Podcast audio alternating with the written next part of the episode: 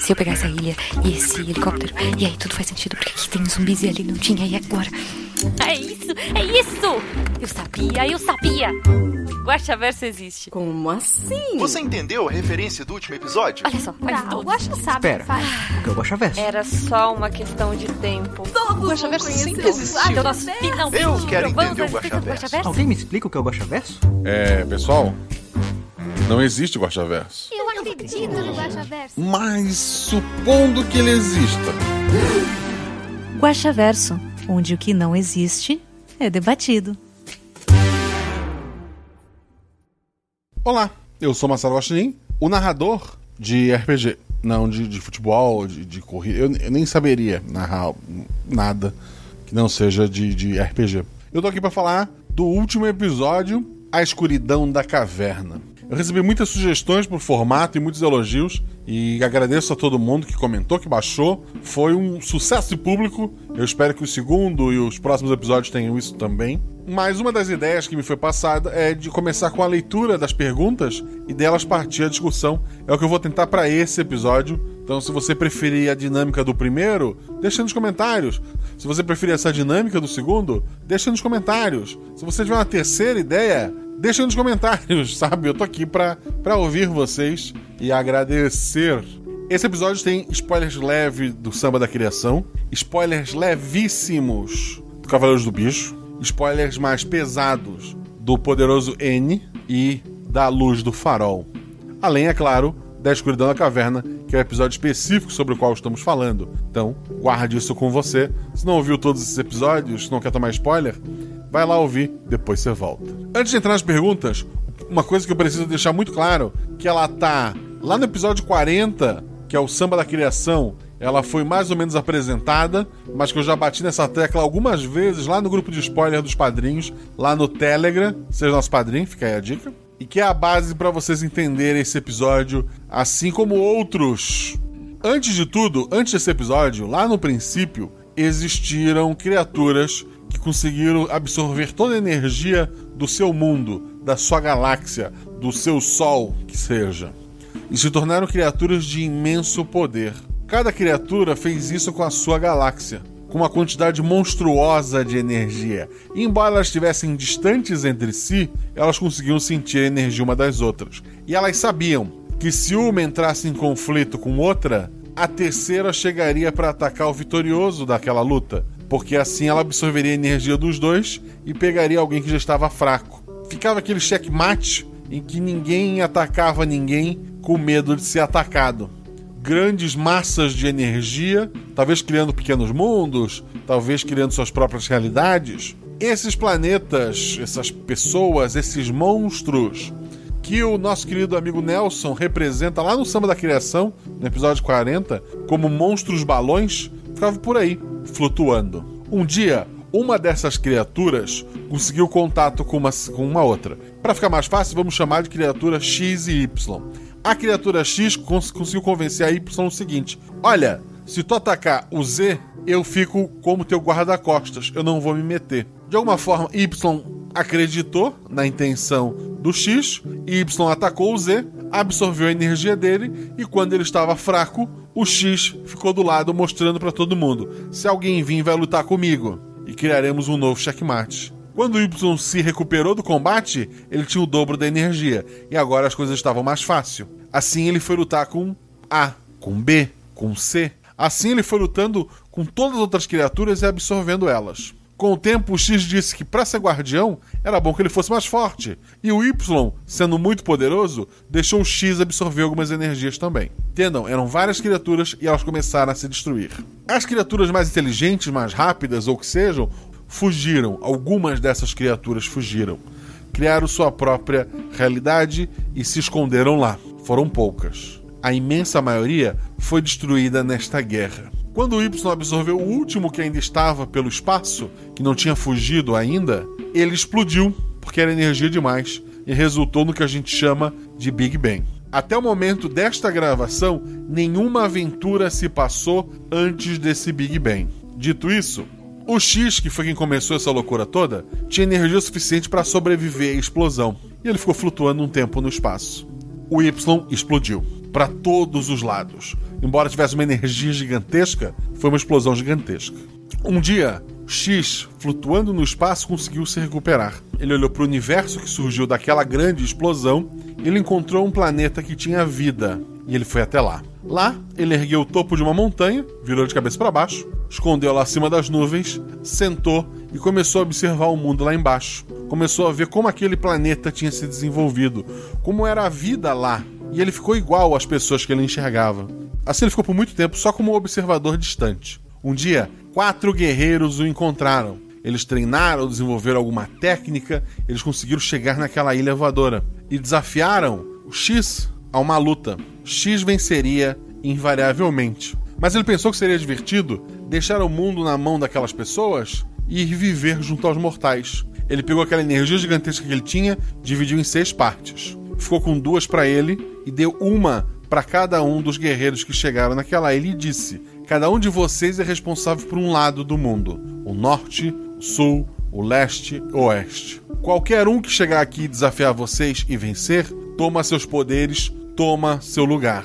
E assim esses quatro ficaram lá. Nenhum episódio até agora retratou este momento. Esses quatro originais foram derrotados por outras pessoas. E aí sim, alguns episódios se passam com outras pessoas lá em cima. Um deles, bem especificamente, se vocês prestarem atenção. E ficou o mundo assim: um X andando entre os mortais e aquela ilhazinha flutuante com quatro pessoas, que eventualmente eram derrotadas e substituídas por outras num ciclo bem grande. Um dia, essas quatro pessoas brigaram entre si e viram que entre elas elas não podiam se destruir, porque a regra dizia que só se alguém de fora as derrotasse.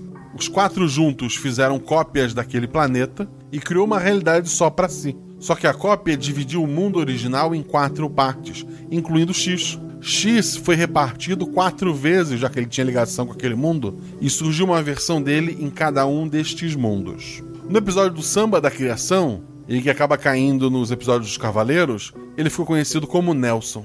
No episódio Poderoso N, esse X ficou conhecido como N, o Mago. Neste mundo específico, graças à ação de uma jogadora, da Agatha Rafaela, o poder deste N se dividiu entre todas as pessoas. Tá. Volto ao que eu disse lá atrás. Algumas daquelas criaturas originais conseguiram fugir ao preço de que perderam grande parte de seu poder. Algumas se dividiram em partes menores. Mas isso eu falo em outro episódio. O fato é que essas criaturas perseguiam um poder que estavam com esse X no original e que agora se chama Nelson no mundo e N em outro. Porque com aquele poder de criação elas voltam a ser aquelas entidades que elas eram. Uma criatura estava de olho no mago e nunca conseguiria vencê-lo pelo poder imenso que ele tinha. Mas quando ele dividiu seu poder, graças ao final do episódio O Poderoso N, o mago se tornou mais frágil. Essa criatura o atacou e temos tudo que aconteceu no episódio A Luz do Farol, em que ele nesse sacrifício se uniu à criatura, no sentido de unir a energia dele a ela para segurá-la, para ela não atacar uh, o mundo, criou o farol, que faz com que aquela energia que está em todos os seres vivos, aos pouquinhos se acumulem naquele farol para gerar energia suficiente para um dia uma pessoa escolhida derrotar aquela criatura. Mas não é sobre aquele episódio que a gente está aqui, é sobre o episódio A Escuridão da Caverna. Sabendo de tudo isso, eu vou responder as perguntas de vocês. O Leonardo Porto escreveu Guacha, quero muito ouvir um episódio com as consequências desse episódio. Os jogadores deixaram um banquete e uma biblioteca de conhecimentos para os habitantes desta ilha. Uma continuação direta dessa, dessa aventura não está nos planos ainda, por enquanto, talvez. Mas eu pretendo ainda contar uma outra história deste mundo, em janeiro, provavelmente, se tudo der certo. Só que muitos, muitos anos depois. A Carolina Ferreira comentou: Guacha, quem é o Pinheiro? Ele é um nativo mesmo? Como que ele sabia a língua humana, já que os demais não sabiam? E os demais, eles têm alguma sensibilidade à luz e por isso ficam no subterrâneo? Todo mundo morreu no final mesmo? Até o Marmelo? E por último, eu sou madrinha. Meu nome vai aparecer na lista? Ah, tá, eu tenho que atualizar aquela lista ali quando dá tempo. A quarentena me fez me perder, mas prometo colocar na lista ali. Vamos às respostas. Quem é o Pinheiro? Ele é o nativo mesmo? Ele é o nativo. Ele é o nativo. Na verdade, o Pinheiro original é o sacerdote que estava naquela ilha. Quem conversa com os jogadores é o nativo que devorou o Pinheiro e tomou o lugar dele. Como ele sabia a língua humana e os demais não sabiam, como eu falei, ao, devo eles, ao devorar outras criaturas, eles ganham seu conhecimento. Então ele ganhou o conhecimento de falar. E os demais eles têm alguma acessibilidade à luz e por isso ficam no subterrâneo, eles preferem a escuridão, eles enxergam no, no escuro, inclusive. É uma bênção daquela criatura maligna que habita o mar, mas nada impede de eles irem à luz do dia. Talvez dê um pouco de desconforto, um pouco de, de incomodação. Todo mundo morreu no final mesmo? Morreu. Até o marmelo? É. É triste, mas é. O Tô Desistindo escreveu: Se eles tivessem ido pro barco, desancorado e partido, teria sido sucesso ou começo da parte 2? Se eles tivessem partido de barco, ou seja, no final da aventura tivessem fugido, seria um sucesso para a aventura. Seria um dos finais possíveis e terminaria com eles encontrando a sacerdotisa lá, né? O amor ao próximo é um poder somente de cura e restauração, ou pode ser levado ao extremo da destruição em massa. Para evitar esse extremo, foi dado o nome de amor ao próximo? O sistema de magias no Guaxinins Gambiarras funciona da seguinte maneira: tu pode tentar o que tu quiser. Só que se tu falhar no teste, é, o quão absurdo você foi para um lado, você vai tomar de volta. Tu vai que tu quer curar alguém e falhou, tu vai causar dano. Se fosse a quisesse criar uma bola de fogo para explodir os inimigos e falhasse, ela provavelmente explodiria na tua mão e explodiria teus amiguinhos em volta ou coisa do tipo. Então é sempre uma faca de dois gumes. Tu pode tentar algo sutil e se falhar vai ter um vai ter um pequeno problema, ou você pode tentar algo assombroso e o que tentar tu vai ter um pequeno problema. Nessa aventura eu interpretei este erro como aquela criatura que era tão influente naquela ilhazinha, tentando trazer pro lado dele, pro lado sombrio, como a gente vê no Star Wars, o personagem da Sinara, a Samu. Comer os três participantes, participantes iria realmente dar o poder aos selvagens? Ou o cara lá é um, era um caso à parte? Não funciona uma pessoa devorar duas, não funciona da indigestão. É tipo Akuma no Mi no One Piece. Se vocês não entenderam, é, é, é basicamente uma, uma pessoa, um, naquela, aquelas criaturas têm o poder de absorver o conhecimento de alguém que elas devorem uma vez. Outros selvagens devoraram uh, os jogadores e cada um deles ganhou as habilidades e conhecimentos daqueles jogadores. Seria tipo uma invocação primitiva que a gente viu naquele episódio dos três participantes. Aqui é um spoiler de outro episódio. Não, não é tipo aquele episódio. Aquele episódio se passa em outra linha, inclusive, se tu for parar pra pensar no que eu expliquei ali no começo. Ricardo Bordenowski. Considerando que os aventureiros foram devorados, o conhecimento deles do farol acaba motivando os nativos a irem lá e destruir a instalação. Sim, pois quando eles passam na ilha, só tem dois homens os recebendo, mas futuramente tem três. Ou isso pode estar relacionado a uma provável captura da Esmeralda. E o mais importante, o Marmelo sobreviveu? Eu queria muito, gente. Puta, eu, eu queria muito, muito, muito, muito, muito, muito mas não deu. Ele foi junto com os jogadores. Ele não, ele não iria abandonar a taxa, já que a taxa não o abandonou. Mas vamos lá. No episódio da Luz do Farol, tem três pessoas lá, mas uma delas é o pirata, lembra? Lembra que tem um navio pirata afundado do lado? Aquela aventura foi gravada antes, então os eventos dessa não, não afetariam diretamente aquela aventura, mas afetam neste caso. É, essa é a explicação de como que as informações sobre a ilha vazaram. Vazaram para aquela criatura, para aquela entidade, que influencia não só aquelas criaturas em cavernas primitivas, mas influencia piratas, por exemplo. Aquela tripulação de piratas era devota a essa criatura, estava caçando aquele farol há muito tempo, e quando aquelas criaturas recebem a informação, elas, por fazerem é, terem esse contato com aquela criatura das, das profundezas, passa essa informação para ela, ela passa esses piratas, os piratas chegam lá e ferram tudo os jogadores terem sido devorados nesse episódio é o canon, é o válido, é a explicação de como foi que aqueles piratas chegaram até a ilha. A Esmeralda não foi capturada. O do Desistindo ainda comenta ali o Marmelo podia reunir um exército de animais para recuperar os três e ou proteger a ilha lá. É, não, não vai rolar, infelizmente. Nicolas Magalhães, estou curioso sobre as criaturas ancestrais, Guacha. Elas estão em guerra eterna contra os seres de luz, N, Sofia e Princesa? Há alguma possibilidade de extinção dessas criaturas ancestrais? Os animais gigantes e armaduras que foram criados pelo N têm a função de equilíbrio ou de eliminação das criaturas? A Esmeralda seria descendente direta da Sofia ou sua aprendiz direta, por isso chamou a atenção do monstro? Por partes. Há alguma possibilidade da extinção dessas criaturas ancestrais? Há. É praticamente impossível, mas há e existem alguns episódios em que isso é feito. Aguarde. Mas existem várias, como eu falei lá no começo. As criaturas ancestrais são partes daquelas criaturas que fugiram, ou mesmo criaturas enfraquecidas que gastaram muito seu poder para criar uma realidade paralela, para criar o seu próprio mundo. Animais gigantes, armaduras criadas pelo N. As armaduras foram criadas pelo Nelson, que é uma parte do N, só que de outra linha, lembrem disso. Mas sim, a função final é eliminar essas criaturas. A Esmeralda seria descendente da Sofia ou só aprendiz? Pode ser que tenha alguma ligação de sangue, mas o mais provável é só ela é a aprendiz mais estudada, a que conhece mais sobre tudo do, da, da deusa e das lendas, a responsável por é, pela manutenção do farol. Então ela era uma pessoa muito importante naquela religião. Então sim, ela era um alvo da criatura. E sim, a criatura estava querendo informações dela. Será que ela conseguiu? Você vai descobrir isso ainda hoje. Calma lá. Levando em consideração que os nativos aprenderam o idioma e conhecimentos de quem eles devoram, isso me faz lembrar das formigas do episódio Úrsula. E se esses seres forem uma evolução daquelas formigas? Porque é dito ter três grandes continentes. Para os outros continentes saberem disso, tem que ter navegação. Às vezes foi a viagem da Úrsula que difundiu isso. Sim, aquelas formigas do episódio da Úrsula têm ligação com esses seres, mas por enquanto eu vou guardar isso. Bem, perguntas com auxílio da Luana Sabihom nas teorias. Será que os nativos e evoluções das formigas do episódio da, de Úrsula seriam essas formigas de um experimento que deu errado do N? Não. Na hora de aumentar os animais? É, não. Seria o animal da borda do mundo um pedaço da criatura que ainda estava fraca? Sim. O barco no episódio da Luz do Farol é o mesmo desse? Não. Era um barco pirata. Esse barco deles é um barco menor.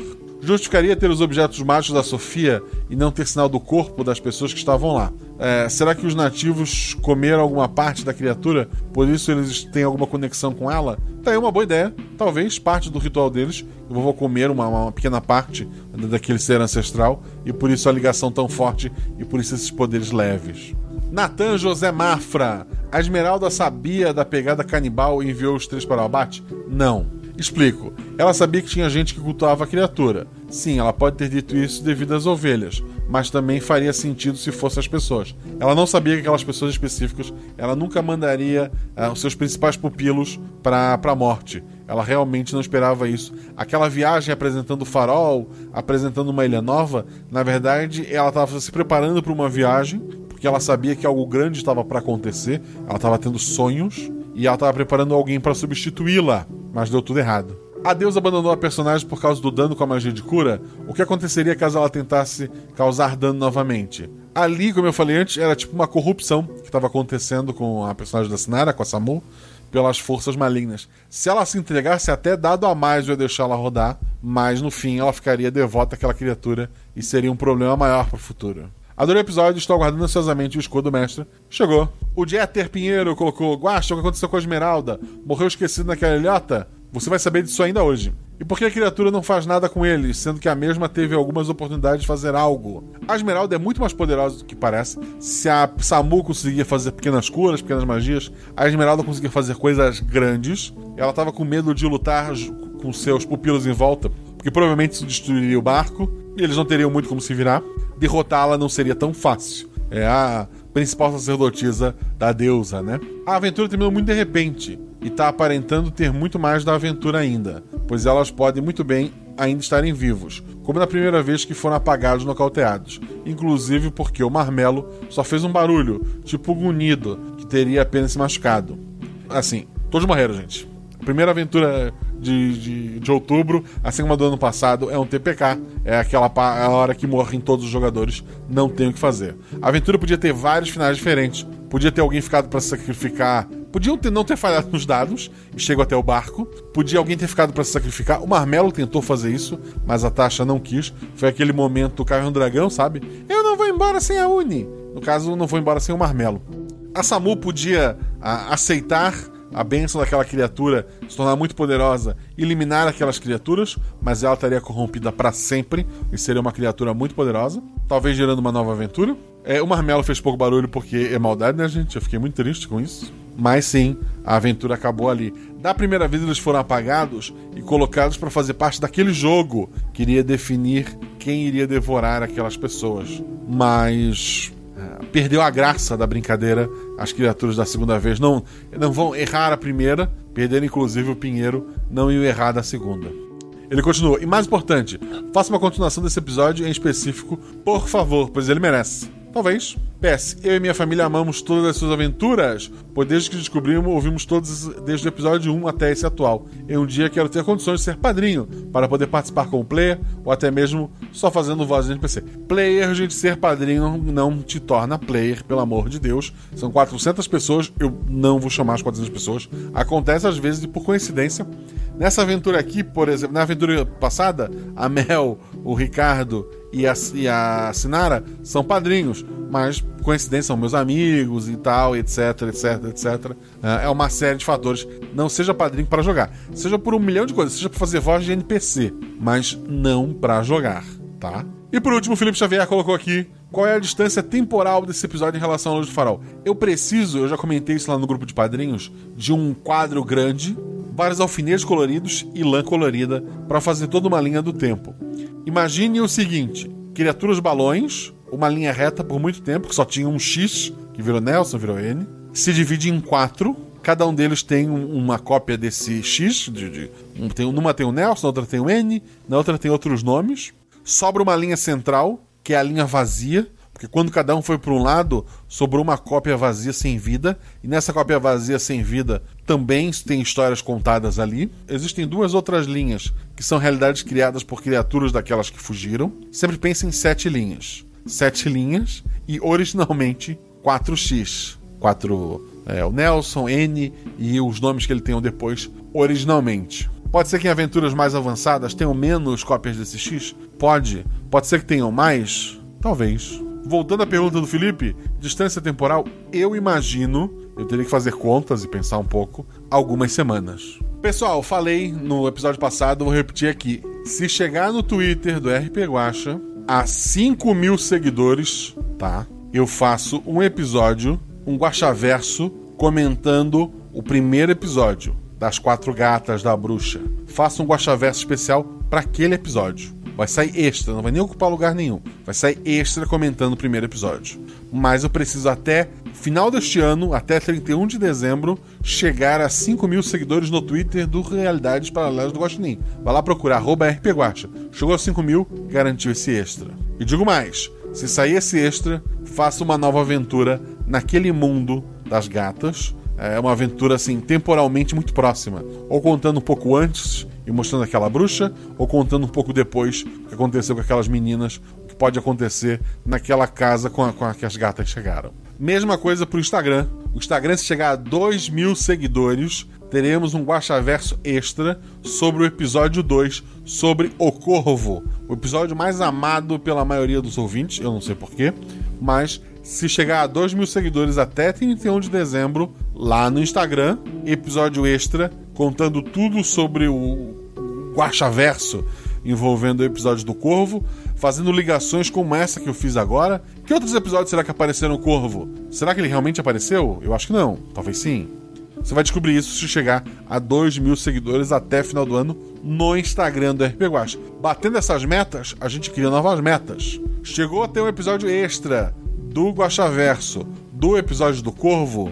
Eu vou contar uma aventura também se passando muito próximos daqueles eventos, ou antes daquela criança começar a fugir, ou então continuando os eventos depois. Que é uma continuação do Corvo, que é um Gosta Verso do Corvo, 2 mil seguidores lá no Instagram. Siga também o arroba Marcelo Guaxinim, tanto no Twitter quanto no Instagram. Não tem meta de seguidores, mas eu fico bem feliz quando vocês me seguem. E é bem bacana eu entrar assim no Twitch Deck e aparecer que a pessoa seguiu nos dois. Dá pra ver o carinho de vocês. Então, siga lá nas redes sociais. Eu vou ler aqui o nome dos padrinhos que assinaram desde o último Guacha Verso. Antes de falar dos novos, falar de uma que esteve no Guacha Verso passado e que reclamou que eu falei o nome, dela errado. Eu falei, acho que Midori, e o certo é Midori. Acho que é isso. Acertei agora? Se errar, eu tenho de novo. Mas quero agradecer também os novos ao Paulo Alexandro de Andrade Campos, ao Guilherme Fabrício, ao Marcos Takeuchi, ao Denis Rodrigues Pinho, ao Wagner Vilar da Silva, ao Jackson Luiz de Marco, a Marília Castro, ao Brandon Souza,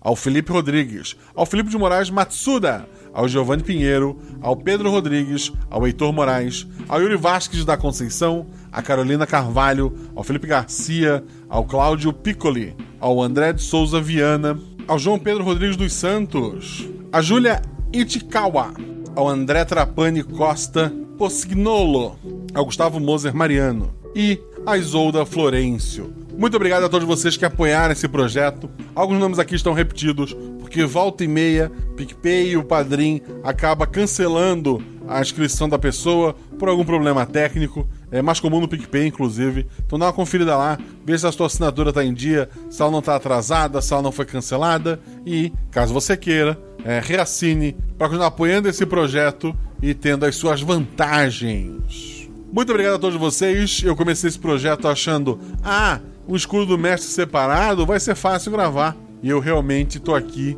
é, já há 40 minutos falando. É óbvio que depois de editado isso vai dar metade do tempo. É, porque eu não sou organizado, eu não organizo as coisas antes, eu só vou fazendo, né? Me incentive a continuar fazendo, seja nosso padrinho, siga nas redes sociais, dê o seu feedback, ele é muito importante pra gente. Beijo no coração de vocês. Esse episódio saiu meio perdido na semana. A ideia dos Guaxaverso é sair na quinta-feira que não tem episódio, mas essa semana tivemos episódio extra. E mesmo assim temos um Guaxaverso extra. E o episódio extra também vai ter seu próprio Guaxaverso. É, fica ligado, eu não sei quando ele vai sair, mas deixa as tuas perguntas lá. Deixa as perguntas nos próximos episódios. Tem muita coisa maravilhosa para chegar. Se você tem dúvidas sobre a explicação que eu dei no começo dos deuses, das criaturas, calma. Outros episódios vão explicar isso muito melhor melhor do que eu, outros guaxaversos vão existir. Isso significa que todos os mundos são interligados por essa teoria das criaturas balão e dos universos separados? Não. Isso é só para esse episódio, porque cada episódio é único. O Guaxaverso, como vocês sabem, ele só existe no seu feed e nos nossos corações. Beijo no coração de vocês e até!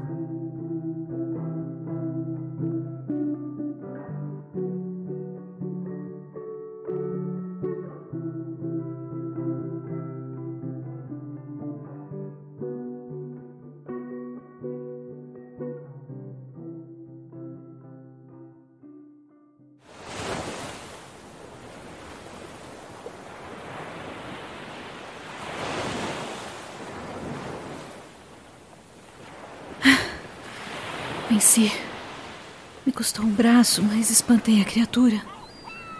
Hum. Preciso parar esse sangramento. Tenho certeza que logo os aprendizes estarão aqui para me pegar.